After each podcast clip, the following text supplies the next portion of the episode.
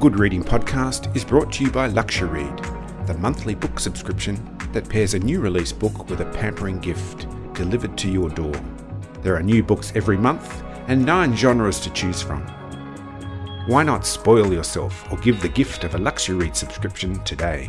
Visit luxuryread.com.au to find out how. A man and a woman, or what was left of them, were right beside where Tori had been lying, their bodies hacked and mutilated, the bed soaked with their blood and entrails. The woman, naked, was face down in the middle of the mattress, her legs spread, rivers of red oozing out of her body and pooling at her sides. Her skull cleaved by a hatchet, her brown hair caked in blood. Razor blades, 20 or so, stuck out of her back as if a crazed ninja had been flinging shuriken throwing stars at her. The hatchet, with its half moon blade, was familiar, a traditional Greenlander's ulu, like the one Prime Minister Peterson always carried on her belt, and which Tori saw her use daily to cut fruit, slice bread, and even once to shock some sense into China's delegation. The killer had posed the man on the far side of the bed in a sickening bondage tableau. A sheet was draped over his lower half, drenched in red up to his chest, and a studded black fetish hood obscured his face. His arms were hitched above his head, his lats thick and taut and slathered in blood, his wrists bound to the bedhead with yellow plastic cable ties. Who were these people? Why were they in her room, in her bed? What monster had done this to them, to her? And why? Where was he? Lurking under the bed in the walk in closet? She grabbed the lamp from the sideboard and, in a single move, yanked its cord out of the wall and raised it shoulder high, ready to swing it. She got up, lamp still held high, and jerked open the door to the walk in robe, ready to attack. The closet was empty. Whoever he was, he'd left. Hello, and welcome to the Good Reading Podcast. After 30 years of professional life as an investment banker, lawyer, business writer, and commentator, and director of a publishing house, John M. Green put all that aside to take up writing international thrillers. He's the author of Born to Run, Nowhere Man, and the Tori Swyft series, including The Trusted and The Tower Deception. Today, I'm talking to John M. Green about his latest book, Double Deal. It's the third installment in the Tori Swyft series, and it's published by Pantera Press. John, welcome to the Good Reading Podcast. G'day. Great to be here. The first thing we have to talk about is Tori Swyft. Tell us about the Tori Swyft of your imagination. Tori is a 27 year old sassy whiz kid who grew up uh, without a mother and a father who adored her, who was a surfing champion, so that she became world champion surfer at 13 for a junior surfer. She grew up on Sydney's northern beaches, but given her mother was American, she has dual citizenship, as a result of which she ended up working for several years at the CIA. She left in disgrace, as usually happens in thrillers and crime novels, and now she is the lead negotiator for Greenland in doing a deal with China, where China wants to control the Arctic. And she seems to have transformed into some kind of, well, full on action hero. Did you always intend her to be so, or did her character develop through the action as you wrote? A bit of both, actually. Um, what I wanted was uh, a thriller series where the hero was a woman. You know, we've got all the James Bonds and the Tom Cruises in Mission Impossible, they're almost always men. And what I tried to construct was a woman who would do all of the things that they could do, but better. And Tori Swyft came out of that. She seems to be uh, this new breed of intelligence operative, if I can call her that. She's got integrity, a sensitive side as well and she has a distinctive style about her. I noticed that you never actually, well, at least not in this book, refer to her physical appearance very much.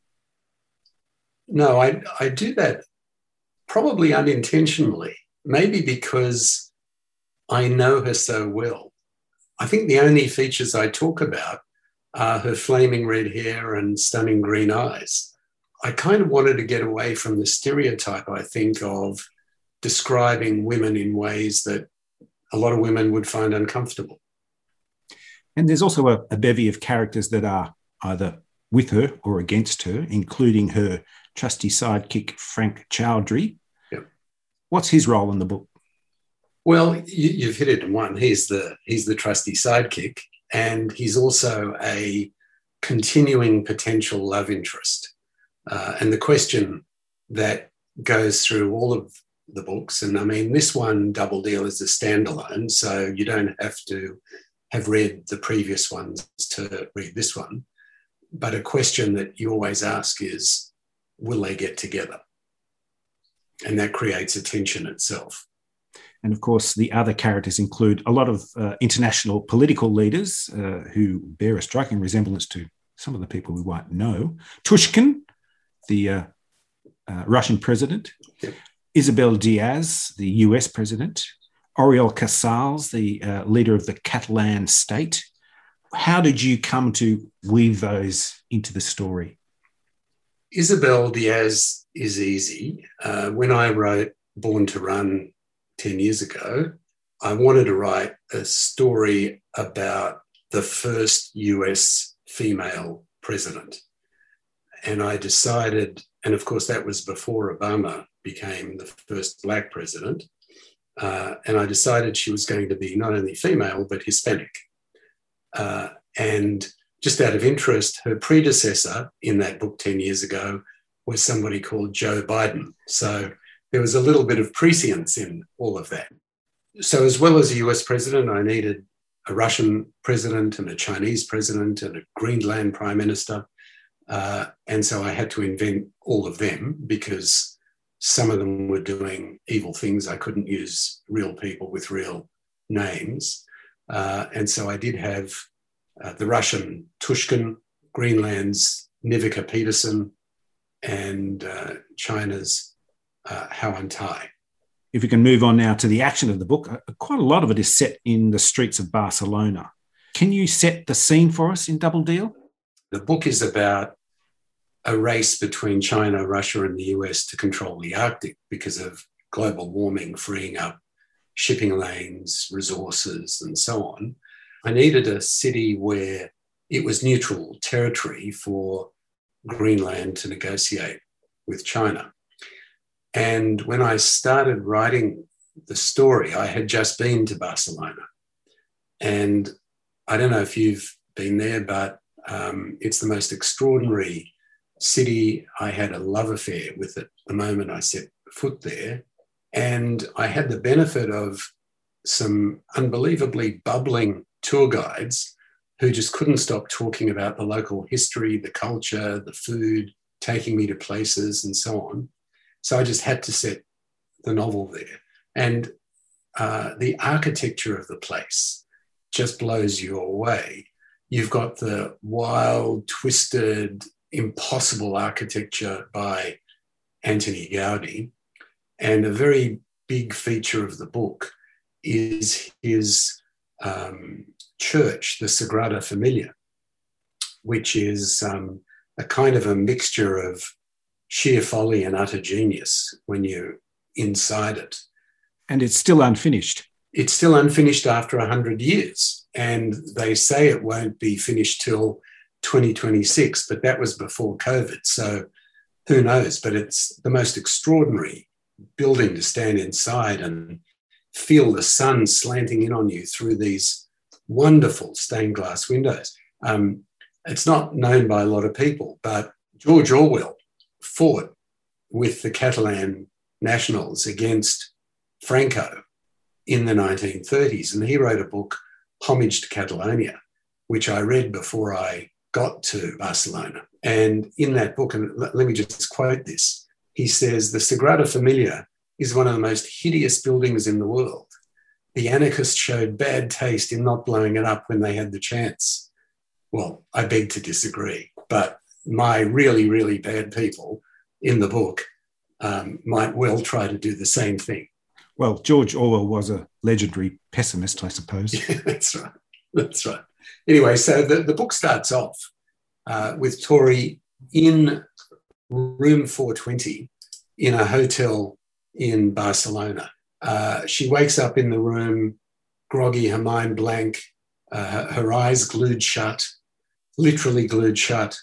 Um, I had to consult two doctors before, eye doctors, before I wrote that to make sure that I did it in a way that didn't do her any harm, because um, that's very important.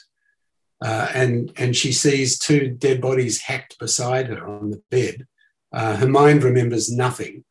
Um, was she drugged? Did she kill them in a stupor? Um, is she innocent but framed? And if so, by whom? And so Double Deal is really her quest to reveal the truth um, about herself and about the events, which is why kind of the, the front cover says, Trust no one, not even yourself, because she doesn't know for quite a chunk of the book whether she in fact did it. And a lot of the action in the book depends quite heavily on technology, things like yes. deep fakes, CCTV, hacking, VPNs, fake news, Friends Lens, a whole range of gadgets and ideas that uh, carry some of the action forward. And I noticed that uh, in your history, you are, well, currently since 2017, uh, you've joined the board as non executive director of the Cybersecurity Cooperative Research Centre. Has that helped you bring this whole technological extravaganza together? Yes, uh, although it was probably my writing that led me to getting on the board um, in, in, a funny kind of way. I, I've always been seduced by technology. Um, and uh, I've had an interest in cybersecurity for, I don't know, 10 or 15 years. Uh, and that originally came from sitting on a few public company boards and reading about cybersecurity and worrying about, in fact, freaking out about the kinds of risks that we were all facing as uh, things developed. So, my earlier books, um, certainly the ones in the Tori Swyft series, uh, focused a lot on technology. Uh, the Trusted was about cybersecurity the Tower Deception had a lot of cybersecurity, and this one um, has a bit as well.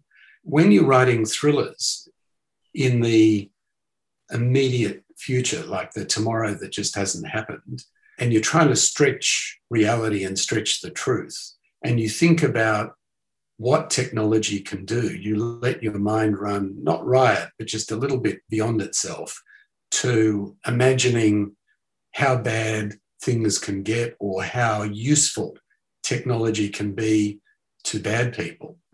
It really fuels quite a lot of great storytelling.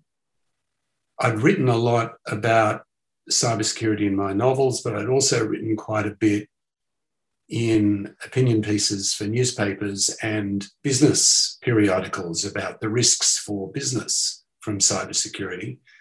And that's kind of how I ended up on the board of the Cybersecurity Research Centre, which is a terrific organisation funded largely by the Australian government to help create a cybersecurity industry in Australia and also to help keep Australia safe.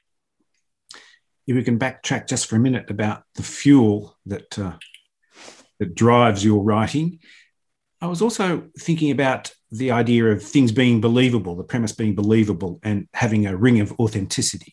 So, the premise of the book in Double Deal is the sale of Greenland to the Chinese or potential. And as a long-time businessman and non executive director of the CSCRC, as we'll call it, can some of these conspiracy theories be based on truth or can they become truth?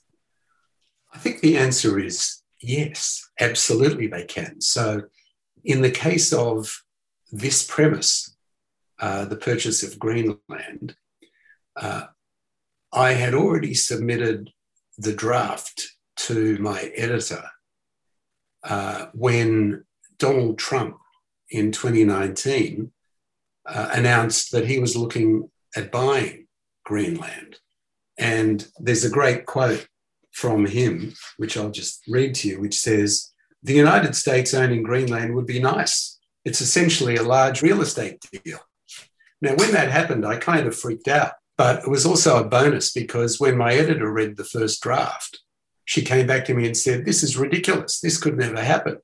And then when she read the second draft, said, Oh, well, Trump's already said it. It is ridiculous, but it could happen. And then I pointed out, and I point out in the book, that the United States has actually tried to buy Greenland four times in history. The first time was in 1868, just a few months after they bought Alaska from the Russians. And that was really to, if you think about what was going on at that time in North America, what they wanted to do, this sounds crazy now, they wanted to flank Canada between Alaska on one side, Greenland on the other, so as to induce Canada to leave the British Empire and join the Union. Then in, I think, 1914, they tried again. Uh, and then in 1947, after World War II, when the, the US already had military bases in uh, Greenland, they wanted to use it so that they would look down on Russia. This was the Cold War now. And so then Donald Trump turning up in 2019 and doing it was really just the fourth attempt. So when I was researching all of this, I didn't have the benefit of the Trump foray, but I did have the benefit of the others. So I thought, well, it's almost happened in the past. Why can't it happen in the future? I suppose all I can say to that is truth really is stranger than fiction. But as Mark Twain said, he did say truth is stranger than fiction, but he said, but fiction has to make sense. I want to finish with just what motivates you to write these thrillers and indeed international thrillers. I have a fascination with the world and geopolitics and the things that kind of matter. And so I love crime writing, and I'm a voracious reader of it. I love thrillers. Uh, and I wanted to really explore the, the spy genre, the international intrigue genre, uh, and pit countries against each other and so on. Uh, I just find it totally fascinating. You will often get me watching a Mission Impossible or any of those kind of things. I just love them to pieces. And when I decided to write the Tori Swyft books, I was really trying to write books that I wanted to read. If Tori Swyft ever came to the small or large screen, is there an actor you might have in mind for playing her role, or has she not appeared yet? Yes, I do. And it's Scarlett Johansson, uh, who I think, in my mind and in my eye, looks exactly how I envisage Tori, but with red hair and green eyes. And in fact, if you go to Twitter, Tori Swyft has a, uh, a Twitter handle, and the image for her is a corrupted version of Scarlett Johansson. She doesn't tweet very much, though. I'm sure Scarlett would be honoured. John M. Green, thank you so much for joining me on the Good Reading Podcast. Thank you so much. It's been a real pleasure, and I hope all your readers enjoy reading during lockdowns and beyond. And I hope they get a chance to look at Double Deal. I'm sure they will, and I'm sure that's what we're going to be doing for the, at least the next few weeks. I've been talking to John M. Green about his latest book, Double Deal. It's published by Pantera Press and is available at goodreadingmagazine.com.au. My name's Greg Dobbs, and thanks for listening. This Good Reading podcast was brought to you by Luxuread. Why not spoil yourself or give the gift of a Luxuread subscription today? Visit luxuread.com.au to find out how.